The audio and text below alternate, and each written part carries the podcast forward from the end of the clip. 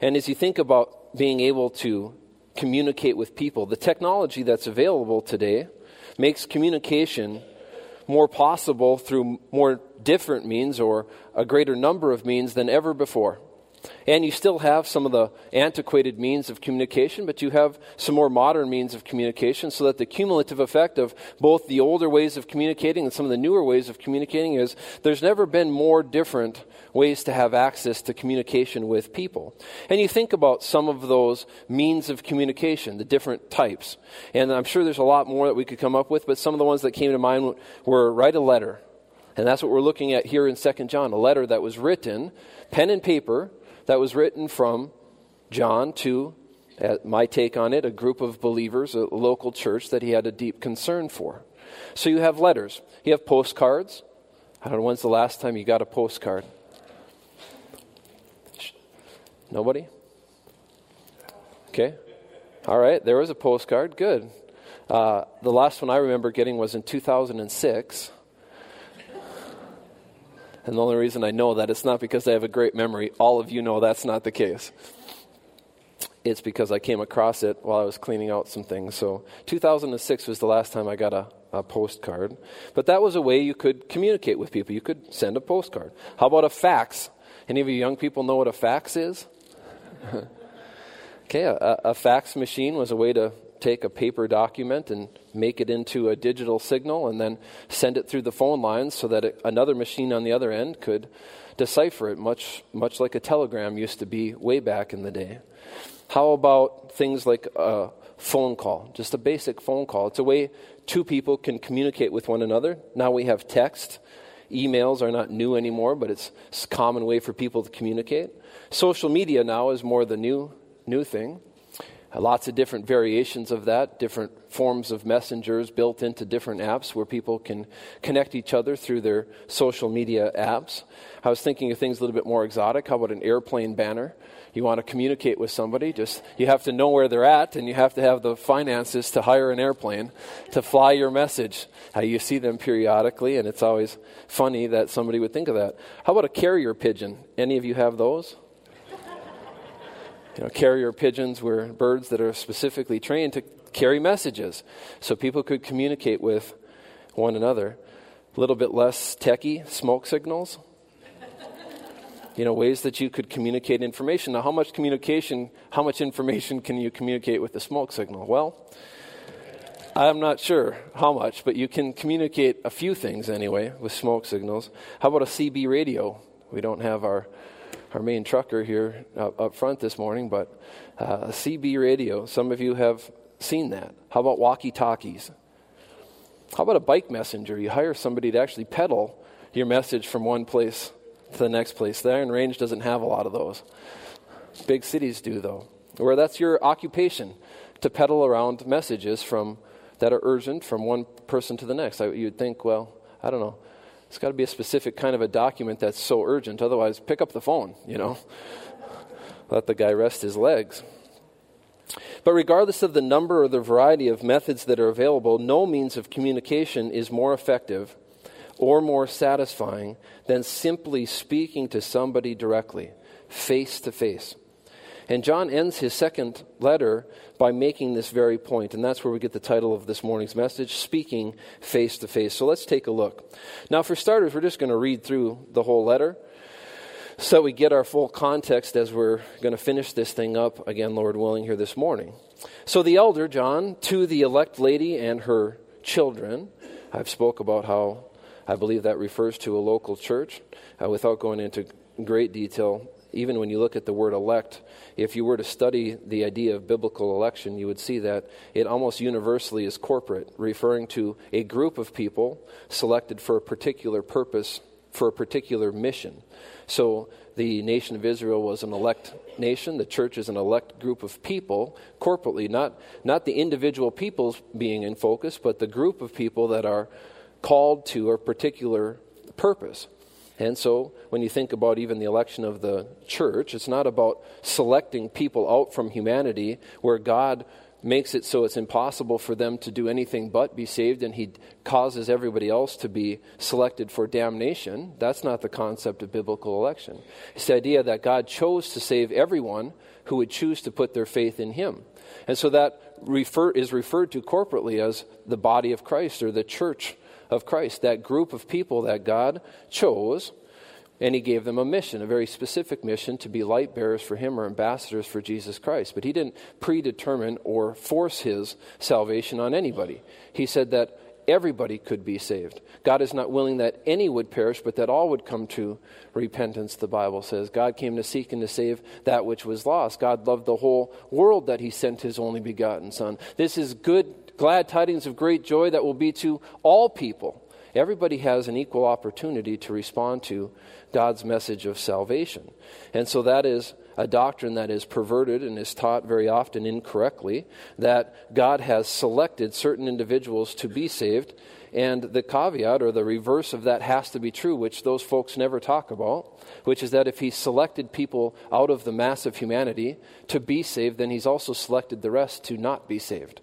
And how that could possibly square with a sense of fairness or justice is beyond me, but yet some people teach that directly and indirectly. Sometimes they're more vocal about it, sometimes it's just a subtle part of their teaching. But in any event, because that biblical doctrine most often, with I think only one, one verse that you could say refers to one particular person being called to one particular mission, uh, it almost universally refers to groups of people. And that is further evidence for my viewpoint that the elect lady here refers to a group of believers. Now, kids, sorry for that. I know that was way too much uh, for you, but to the elect lady, so this group of believers and her children. So that's a perfect example there of the lady references the local church, the children repre- represents the individual members within that church. Now, what does he say about them? Who I love. I love them in truth, and not only I, but also those who have known the truth. So everyone is a part of that universal family then of believers who have come to say that see that Jesus Christ is the way, the truth and the life and that there's no way to the Father apart, through, apart from faith in Him. Because of the truth which abides in us, now the Word of truth and the Spirit of truth, God's Spirit now lives inside of every believer and will be with us forever. What an amazing passage there, just reminding us of the eternal security that we have on the basis of how faithful God is, regardless of our own faithfulness. That's the only way you could have any confidence about where you will spend eternity is that you see that. This never had anything to do with me, and it will continue to not have anything to do with me, as it's all about Jesus Christ and what He's done for me. Then he moves on to verse 3 Grace, mercy, and peace will be with you from God the Father and from the Lord Jesus Christ the Son of the Father in truth and love. So truth cannot be separated from love, we observe. The two qualities of God, of God Himself are inseparable, just like the rest of His attributes. Verse 4 I rejoice greatly that I have found some of your children walking in truth. What greater joy could one have than to see that their children walk in truth, is the idea which he'll talk about in his third letter. Now, as we received commandment from the Father, the, what was the commandment that he said was above all others? That you would love the Lord your God with all your heart, all your soul, all your strength, and that you would love your neighbor as yourself. Jesus said, I want you to love each other as I have loved you. That is the number one thing I want you to be keeping in the front of your mind. Now, verse 5 And now I plead with you, lady, not as though I wrote a new commandment to you, but that which we have had from the beginning, that we love one another, in case you weren't sure of what that commandment was that we love one another. That was consistently taught by Jesus from the beginning of his earthly ministry. Verse 6 this is love. Now, what does that look like? How do we, how do we show or, or respond to God's love? This is love that we walk according to his commandments. This is the commandment that, as you have heard from the beginning, you should walk in it. So, God, as we respond to His love, we love Him because He first loved us. As we respond to His love, then we respond to, or we have this mentality that says, God knows best. And as I'm convinced that God loves me, that He wants what's best for me, that He knows best, that He wants to direct and undertake in my life, then I'm going to keep my focus and my gaze on Him. I'm going to want to include Him in my life. And as I do that, I'm going to be an instrument that He can work through, through the power of His Spirit, so that He could produce in me a manner of living that is consistent with his very character, which in this context is focused on truth and love. Verse 7 Now, in contrast, there are many deceivers who have gone out into the world who do not confess Jesus Christ as coming in the flesh. Anybody who does not confess that Jesus Christ has come in the flesh, that he is God himself, they're attacking the very person of God, that he was both fully man and fully God at the same time. That individual who's proclaiming that false message is a deceiver and an antichrist. So he says, here's the warning look to yourselves that we do not lose those things we worked for, but that we may receive a full reward. Not talking about losing your position in God's family, but that if we're convinced by the deceivers, by the Antichrist, about truths about Jesus Christ that are in, fact false, so if we're convinced to accept their perversion of the truth, that's going to take us away from the Lord. It's going to distract us from the mission. It's going to take us away from intimate fellowship with Him because we no longer see Him for who He is. If you undermine the very person of Jesus Christ, let alone His work on Calvary, then the individual who had formerly had his confidence fixed in that object, if that object is shaken or that confidence is shaken, that person's not going to experience in time the full measure of practical living with God that he otherwise would. And so what will he miss out on? He'll miss out on the life that God has for him in time, but he's also he'll miss out on the rewards that God will give to those who are faithful in serving him. Now, is this about us? No. It's about keeping our eyes on Him. Are we the ones who produce the good works in our life? No. God produces them as He works in and through us. But as that happens, as we'll trust Him, as we'll turn our gaze to Him, as we'll go vertical with our thinking instead of being affected by the horizontal plane around us, the extra benefit, if you will, is that God is going to, on top of saving us, in top of giving us an amazing life here in time, He's going to reward us in heaven and say, Well done, thou good and faithful servant, if in fact we have been faithful to use the time He's given us wisely in dependence on Him. Verse 9 Whoever transgresses and does not abide in the doctrine of Christ does not have God does not have God positionally? No, he's talking about he's talking to believers about their practical manner of living, their walk with the Lord. The person who is not abiding in the doctrine of Christ, who is not convinced of God's truth in the present moment, that person doesn't presently have intimate fellowship with God. He who does, though, abide in the doctrine of Christ has both the Father and the Son, meaning he has a present relationship of intimate fellowship with the Father and the Son. Now, verse 10 If anyone comes to you and does not bring this doctrine, do not even receive him into your house nor greet him. And there was that tendency to think that love that was not qualified in any way would just be accepting of anybody. And Christians are far too prone to accept false doctrine under the guise of loving people. You can love people while at the same time not agreeing with what they have to say. You can love people with at the same time not giving them an audience to spew their false teaching. You don't have to listen or hear them out if it potentially is going to, in, in this context, is to give them a platform within the local church. Now, on an individual level, you very well may hear them out. I spent an hour with two Mormon missionaries two days ago at the coffee shop. And the reality is that if you hear them out, you're going to hear some very perverted things as it relates to the truth of God's Word. But if you don't hear them out, they're not going to hear you out. And that was an opportunity to introduce them or to try to clarify for them this message that the Bible teaches of grace alone, faith alone, Christ alone, and that it's not of works, and that Jesus, in fact, is equal with God, that he was fully God and he was fully man, and that there's nothing that can be added to God's word. And that God says his wrath or anathema or curses on anyone who seeks to add to his truth. And of course, one of the fundamental issues with Mormonism is that they put the Book of Mormon on equal footing with God's Word, while at the same time saying that they put a high value on the Word of God. It was very interesting point being this is talking about corporately letting a false teacher have access to the church family. We wouldn't you wouldn't abide that. You wouldn't welcome them in for that. Now he says, For he who greets him shares in his evil deeds, meaning you're guilty by association. If you allow people to speak to your congregation who are speaking things that are not true, the people here are going to naturally assume that we agree with that teaching. Okay, go one step beyond there. The people that are not here, who know that that person is now affiliated in some way with our church, they're going to assume that whatever that person stands for, we stand for. Now, think about that in the context of your testimony in the world around you. What is your testimony? What are you going to be known for? Are you going to be casting a favorable light on your God and Savior Jesus Christ? When people look at you, are they going to associate you with Him? Or are they going to assume by watching you, listening to you, that you have not a care in the world about Him? Are you going to be a favorable impact onto the community, even in terms of the outreach of this local church? That's not about guilt. It's about God saying, I want you to be my light. How, how is anybody going to be attracted to the message of hope that you have if they see that your life looks hopeless? That you're wallowing in a pit of despair consistently, that you're not giving things to the Lord, that you're not prioritizing the things of faith. How would they ever do that? The answer is they wouldn't.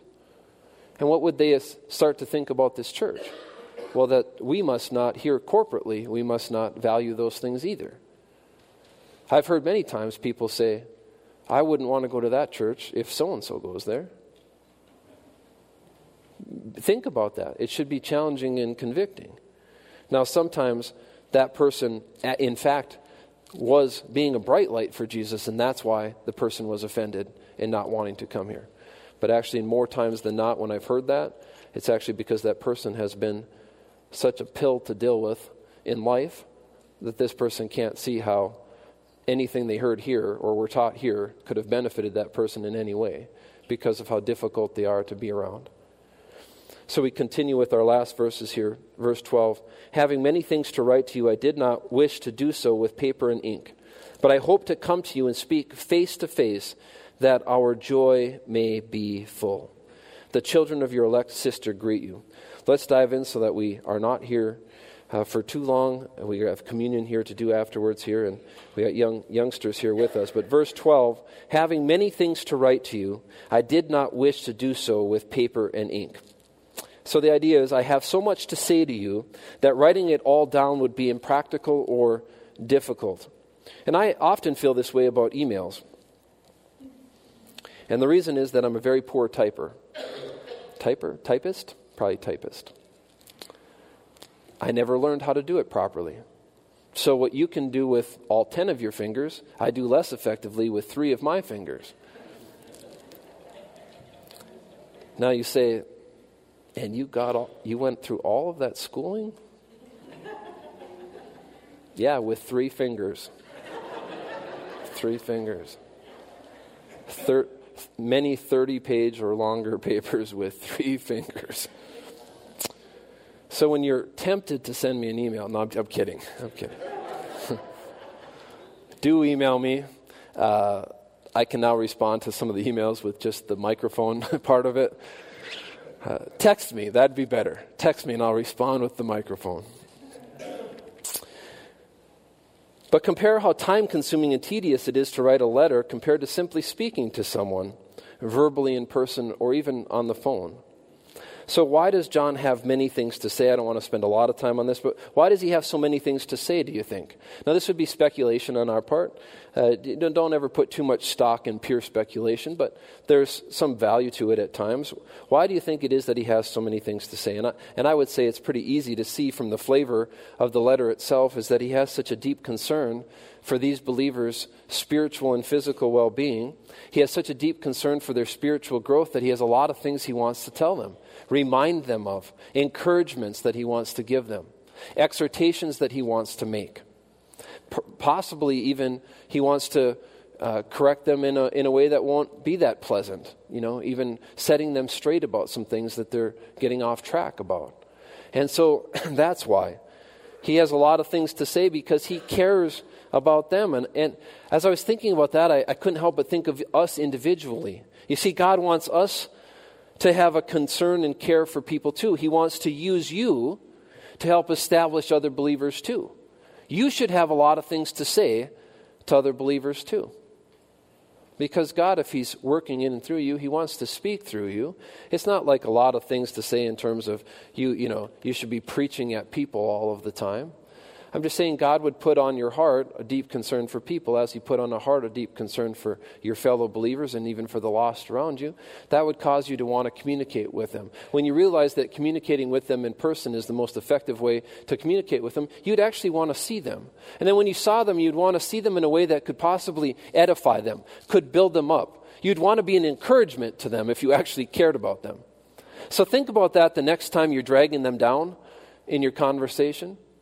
Think about that the next time you're spewing your negativity to them just so you have an audience to be heard.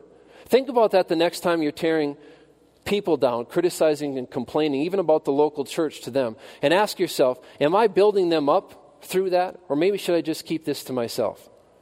Maybe I should just be praying about this more than I'm talking about this. Maybe I should take this and I should bring it to the right places where something positive maybe could come from it where maybe there is some validity to what I'm concerned about. But, but chewing someone else's ear isn't a sign of love for them. That's not, a, that's not a sign of wanting to build them up or caring about their spiritual growth or their spiritual well being. Turn to Ephesians 4. I want you to get a sense of what this should look like. Ephesians chapter 4, verse 11.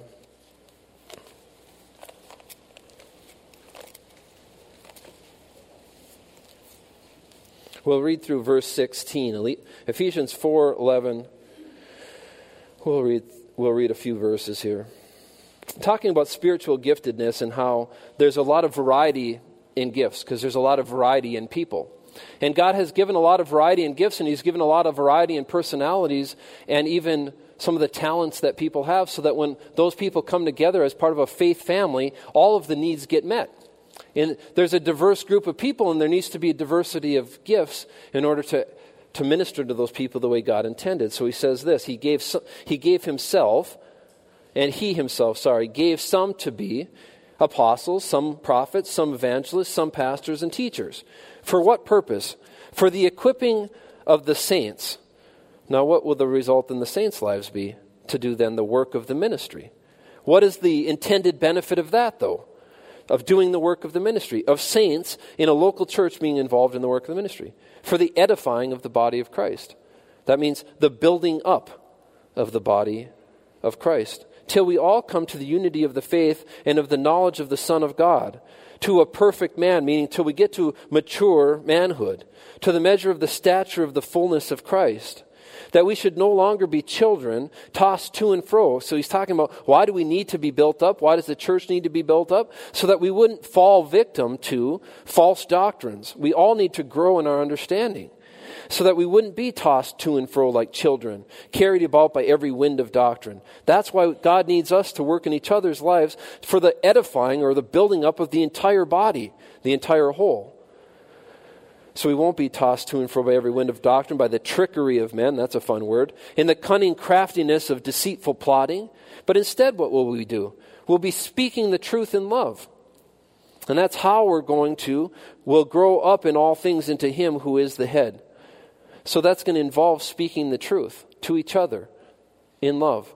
There's this, it's all, it's all captivated, it's all covered by the umbrella of love, but involves this God using using us to work together for the edifying of the building up of the whole body. Now he says, From whom the whole body, how should it look?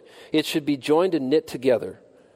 It's tightly woven together, like the strands or fibers of a, a human muscle. Tightly woven together by what every joint supplies, meaning that everyone has their part, according to the effective working by which every part does its share. Causes what?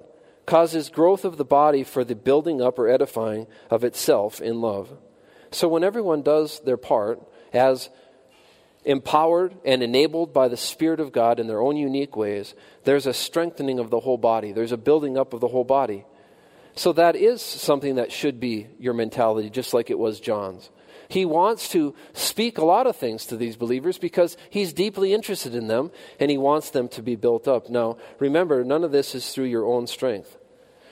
When God uses you for anything to impact people positively, to build anybody up, it's as a channel for Him to be working through. 1 Peter 4 10 through 11 says, As each has received a gift, use it to serve one another What's the point of having some gift from the Lord that you're not going to actually use to benefit others? So use it to serve one another as good stewards of God's varied grace. Whoever speaks as one who speaks oracles of God, whoever serves as one who serves by the strength that God supplies, in order that in everything God may be glorified through Jesus Christ. To him belong glory and dominion forever and ever. It's about to God be the glory. It's about God working in us. It's I am what I am by the grace of God. To the extent that God can use you to have a concern for anybody and be used to build them up or have a lot to save because you love them so much and you care so much about them, then it would be to his glory. It would be done in love and it would be done with a with the idea that it wouldn't be about me, it would be about God working in and through me. So the question is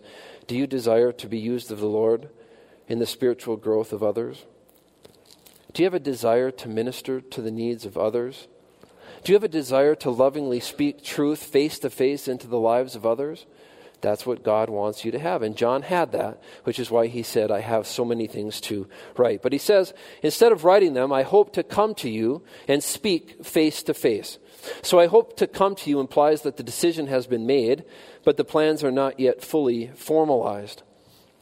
Now, when you think about the face to face aspect of this verse, although there are many different methods of communicating, they are not equally effective. They are not equally effective. Writing represents an effective medium for communicating information. It's an effective medium, but it's not the most effective. It has certain inherent advantages, and you could say that's why we have writing that was used to communicate God's truth. Why? Because it would have longevity. That's one of the benefits of something that's written down. It's, it'll last longer. There's the opportunity in writing for future review versus when you strain back to think, what did they say to me? And you wonder what, you're not even sure exactly anymore what was said. And then it's more resistant to misrepresentation because if if I say something to you and then you try to tell somebody what I said and you don't do justice to what I said, that can be, you can misrepresent me pretty easily. But if I wrote it down, or if I emailed you, I have a record of it, it's harder for you to misrepresent what I said because I'd say, that's not what I said at all. Here, here is what I said. It's in writing. So there's, there's value to it. And, I, and thank the Lord that John wrote this letter to these believers. Now, apparently, he had a lot of other things he wanted to say and to teach them, but I'm so glad that he wrote this letter as inspired by God's Spirit because the things, anyway, that God wanted us to know are now here in front of us because it was a, a written format. But spoken words are more effective. Spoken words are more effective. It's estimated that an additional 38% of information communicated through in person conversation comes from various vocal attributes. So, what I mean by that, if you were to look at a, an example of two people communicating face to face. They say that less than 10% of the information that is conveyed in that face to um, face face to face interaction is communicated through the actual words themselves. Less than 10%. An additional 38% is associated with the vocal attributes about the way things are said. So consider what is communicated when you're speaking words through your tone, through volume, through inflection, without any regard for what is actually said. That's why parents so often say to their kids, it's not what you said, it's how you said it. It's not the words themselves that are so laden with information. When you're communicating, very often, it's all the other things that play into it. And I'm just talking about the spoken parts of it, the audible parts of it. So you have the words themselves, but then you have the inflection, you have the tone, you have the volume, those types of things. Now, words spoken face to face, though, are the most effective. And it's estimated that nonverbals account for an incredible 55% of the information communicated during an in person interaction. So 55%, if we're to have a conversation, 55% of your takeaway from, from that interaction comes from things other than the words themselves or even the verbal aspects of those words. So 58, 5%, 38%, and then you have less than 10% that is remaining for the actual amount of information that's communicated by the words themselves. It's kind of staggering when you think about it. Now, words that are spoken in person are the least likely to be misunderstood for that reason. Because if you add the 38% that comes from inflection and tone, add that to the nonverbals like hand gestures, the way your body is postured, or you know, your arms are crossed, or your lips or your eyes are, you know, all of these kinds of things. The fact that you got actual sweat beating down your face as you're listening to this or that your face is turning bright red in rage. Uh, that got really dark. so we got 38, 38% and 55%. You know, what does that get us to? 93? So now we're left with what? 7%. 7% that are from the words themselves. Now, you could disagree with that. You could question the scholarship behind those studies. I'm not holding it up as this is something that is dogmatically for sure, but let's just say that there's been enough study of it to say that there's a significant amount of benefit and a significantly less chance that there'll be a misunderstanding if I speak to you face to face because of all those other qualities that get to be added to the conversation that are missed through a text. That's why when you're angry, don't email people. uh, you know this, right? When you're upset, don't text somebody. Just don't do it. If you have to, type it up, but don't send it. I'm, I'm actually being serious about that. Type it up if you must. The b- better thing would be get close your eyes. Well, uh, that's implying that you have to close your eyes to pray. Pray about it. That'd be better. Give it to the Lord. Spend some time with the Lord about it before you do anything. But if you if you still are upset and you feel like this has to be addressed, do it in person if possible. Do it in person if possible. Anyway, I digress. So clearly, John believes that such communication will be more effective than writing because he says, I'm just looking forward to this because I have so much to say and I want to say it to you face to face. John valued personal interaction and instruction over correspondence. Now, sometimes correspondence is necessary. There's no other way to get the communication across because of the separation in time and space between you and that individual. Sometimes you have to write a note or send a text. But very often, when you're doing that, it's just out of convenience, and it would be just as easy to make a phone call. Doing that, you'd pick up 43% more effective communication. Okay, and then you, you move, on from, move on from there. But John, he saw that. He, he saw the value of that. And the other thing that when you think about why would he want to or say this about face to face communication, is because face to face communication is the most intimate form of communication. When you can look into another person's eyes, when you could be standing right across from them, be watching them, be in their proximity, be sitting down with them, that's by far and away the most intimate way to try to reach an understanding or communicate something to somebody. And, and John realized that. So, in person conversation, what's the takeaway? Why are we going on and on about this? The in person com- conversation is a key component to fellowship with other believers. That's the, that's the takeaway. John, you're saying you're reading a lot into this? Maybe. But John is saying a lot here when he says that we'll get to it, but that our joy may be full. And our joy is going to be full because we're going to have these face to face conversations. It's an integral part to our Christian lives that we would have access to other believers and get to fellowship with them face to face. Now, is that always possible? No, but it's a key component. It's very vital if it is possible. You shouldn't squander it if it is possible. There is no better way to enjoy your common bond with your faith family than to come get face to face with them. Is it convenient? No. There's always something that would be easier than that. Does it mean something else is going to have to fall by the wayside? Every time. By definition, if you make a choice to come here and be face to face face to face, face to face with your fellow believers to break a bread and have a meal to celebrate the Lord's Supper, you're making a choice to not do something else, right? It involves sacrifice in the sense that you're giving up of something in order to be able to come and do this. But is it worth it? Is it worthwhile to do that? That's the thing you have to be convinced about. And God says that it is. See, this principle or conclusion is, compu- is communicated by God's very design for the local church. Why do you think He would have bothered to design a local church and to recommend that as the format for people to go through the church age if it was ineffective, if it was unnecessary, if it could be replaced by notes, if it could be replaced by text messages, if it could be replaced by listening to messages online? If it could be replaced by Christian authors, if it could be replaced by Christian radio. You see, so many believe that technology just means that this has become unnecessary. There are churches, they, they may not all understand the simplicity of the gospel message. They may not all be truly Christians in the sense that they know that the only way to be a Christian is through faith in Christ. They may, they may not understand that. Put all of their eggs in the basket of what Jesus Christ has done for them. But there's churches all across the Iron Range that are for sale or their doors are boarded up because people think it can be replaced.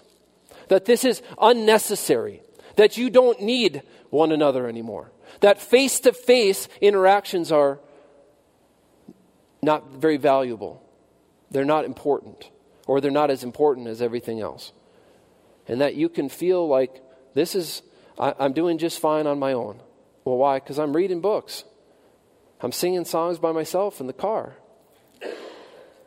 I'm still praying about people. I'm listening to messages online. The symbiotic relationship that God designed for the local church is that the body needs all the parts. And when all the parts are together, the body can function. It's not just about you, there's a symbiotic part to this.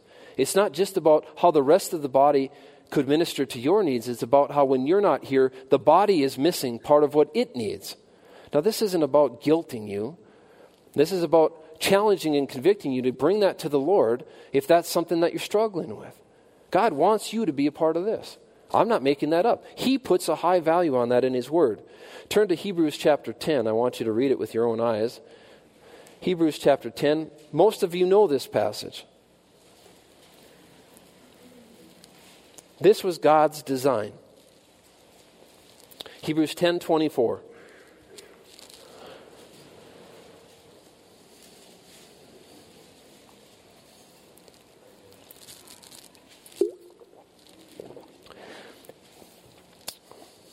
It says, and let us consider one another. There's the first part we get wrong. This isn't about us. This isn't about you. Let us consider one another in order to stir up love and good works. Now, how are we going to do that? Most effectively, anyway. By not forsaking the assembling of ourselves together, as is the manner of some but instead, we're going to exhort one another, which means to encourage or build up one another. And so much the more as you see the day approaching. Brent said maybe this year, maybe today, but we need each other. You need me, and I need you, regardless of whether I recognize that all the time, appreciate that all the time, regardless of whether you appreciate that or see that all the time. And John makes that clear. He says, next part of our verse, that our joy may be full. The value of coming to you and speaking to you face to face is that our joy may be full. Now, see how he uses our joy? He includes himself in this. He's not focused on his individual joy. He's focused on the shared joy associated with fellowship with these other saints, with his brothers and sisters in Christ, a family gathering. So, John communicates this as a statement of actuality. This is a fact that our joy may be full when we're together when we can be speaking face to face. It's not a mere possibility, it's a, a statement of fact. The completed or full joy is a confident expectation. It's not a, just a desire. So, full or complete experience, the full or complete experience of relational joy is associated with a personal visit and the fellowship that follows. And that's what we're doing every time the family of faith here gathers. We're having a personal visit, we're having fellowship we're lifting up and worshiping the Lord corporately together in a way that we can't do individually. Not to the same way, not, not to the same impact. So then I think about this church. Sometimes for a New Year's service, we, we reflect on the year in review for the church. We're not doing that today. I'm not even going to have a lot to say about it. But as it relates to, as I reflect on the last year in this church family, I can't help but think about the in person fellowship that was such an, an essential ingredient of every ministry success that we had. We ministered in a lot of different ways together. Just here within these walls, whether it was VBS that we put on, where we did get a number of people from the community, community to be able to participate in that, whether it's the ministries going on every single week with Truth for Youth, Sunday schools, nursery ministries, ministries that are taking place um, formally ministries that are taking place informally. Many of you are visiting older people in our congregation, calling on people who are sick, following up with people. Nobody told you to do that, nobody asked you to do that. The Spirit of God worked in you that you had a heart for people, and you're doing that. You're checking in on people. That all involves fellowship. Much of that involves face to face interactions. Camp ministries. Just think about all the youth events that our church has put on the fair evangelism that took place. All of these things that go by or happen in, an, in a year, the thing that makes them successful is the personal interactions that take place as a part of all of that. Now, yes, God is going to use any harvest that is sown, any seed that is sown. He's going to bring a harvest from it. We don't know all of how He's using all of those things, and that's not to undermine any of that. That's great.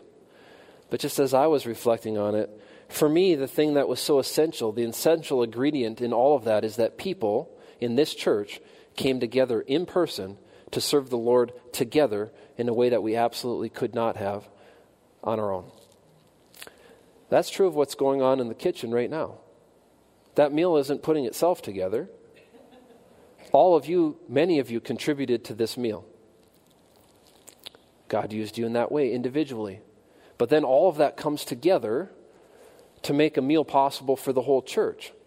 And there's people laboring together in person, enjoying fellowship while they're doing it, so that when we walk down that hallway, Lord willing, it's not on fire and there's food ready to eat. now you plug too many crock pots into the same outlet, and who knows?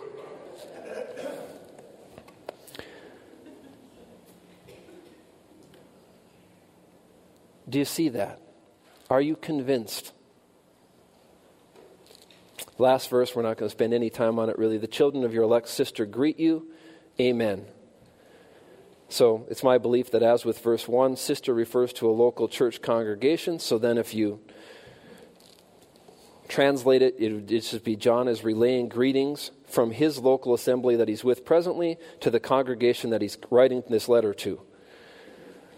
And it's evidence, though, as you see one church writing or wanting to greet another church, it's evidence of the support, concern, and love that it should be expressed within the larger faith community as a whole when we're talking about faith that is based on the person and work of Jesus Christ. So, speaking face to face, do you see how blessed you are to have regular access to in person teaching and fellowship with other believers? Have you been taking that for granted?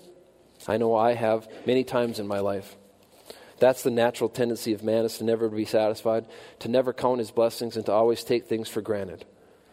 Are you allowing disagreement, different preferences that you might have, personality differences? Are you allowing, are you allowing that to interfere with the fellowship and the friendship God wants you to experience with other believers? If you are, don't continue doing that. Give it to the Lord and let go of it. There might be some validity to all of those things. You might have a different preference. Your preference might actually be better. You might have a difference of opinion. Your view might actually be better.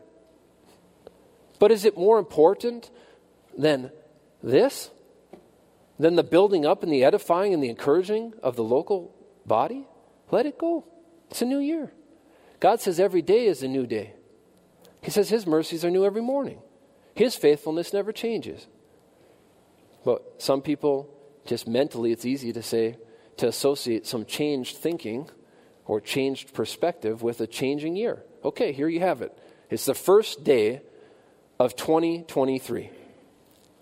Start today. But don't do it through your own strength. Give it to the Lord.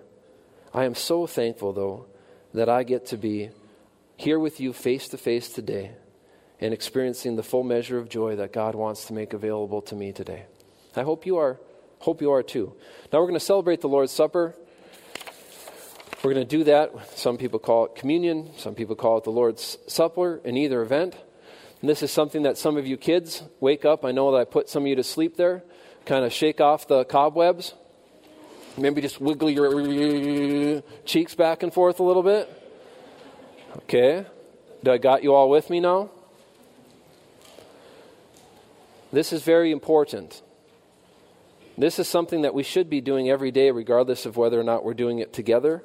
When I say doing it every day, not necessarily observing the actual symbolic reference to God's to Jesus Christ's body that was broken for us or his blood that was shed for us, but every day we should be thinking about and remembering the sacrifice that he made for us, right?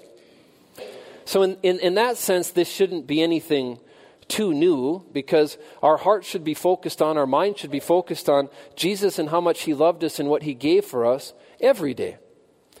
But the Lord instituted this opportunity to take and be intentional with your church family to remember what He did for us. And He says, Do this in remembrance of me until I come again. He didn't tell us how often to do it, but He said to do it. And so in our church, kids, we do it one Sunday a month, the first Sunday of the month. And you're usually in Sunday school. And so what we do is we pass out things that help us to be intentional about remembering just how much Jesus loved us and how he was willing to fix our problem with sin by sending a Savior to become our sin for us, to pay the penalty that we should have had to pay, right? So Jesus was the innocent Lamb of God, the perfect one, that could die in our place. Because if it weren't for somebody dying in our place, we would have had to die. The Bible told, told us that we were all sinners and we had fallen short of God's glory. And it said that the wage of that was that we deserved death. We deserved to be separated from God. But God didn't want to leave us that way because why?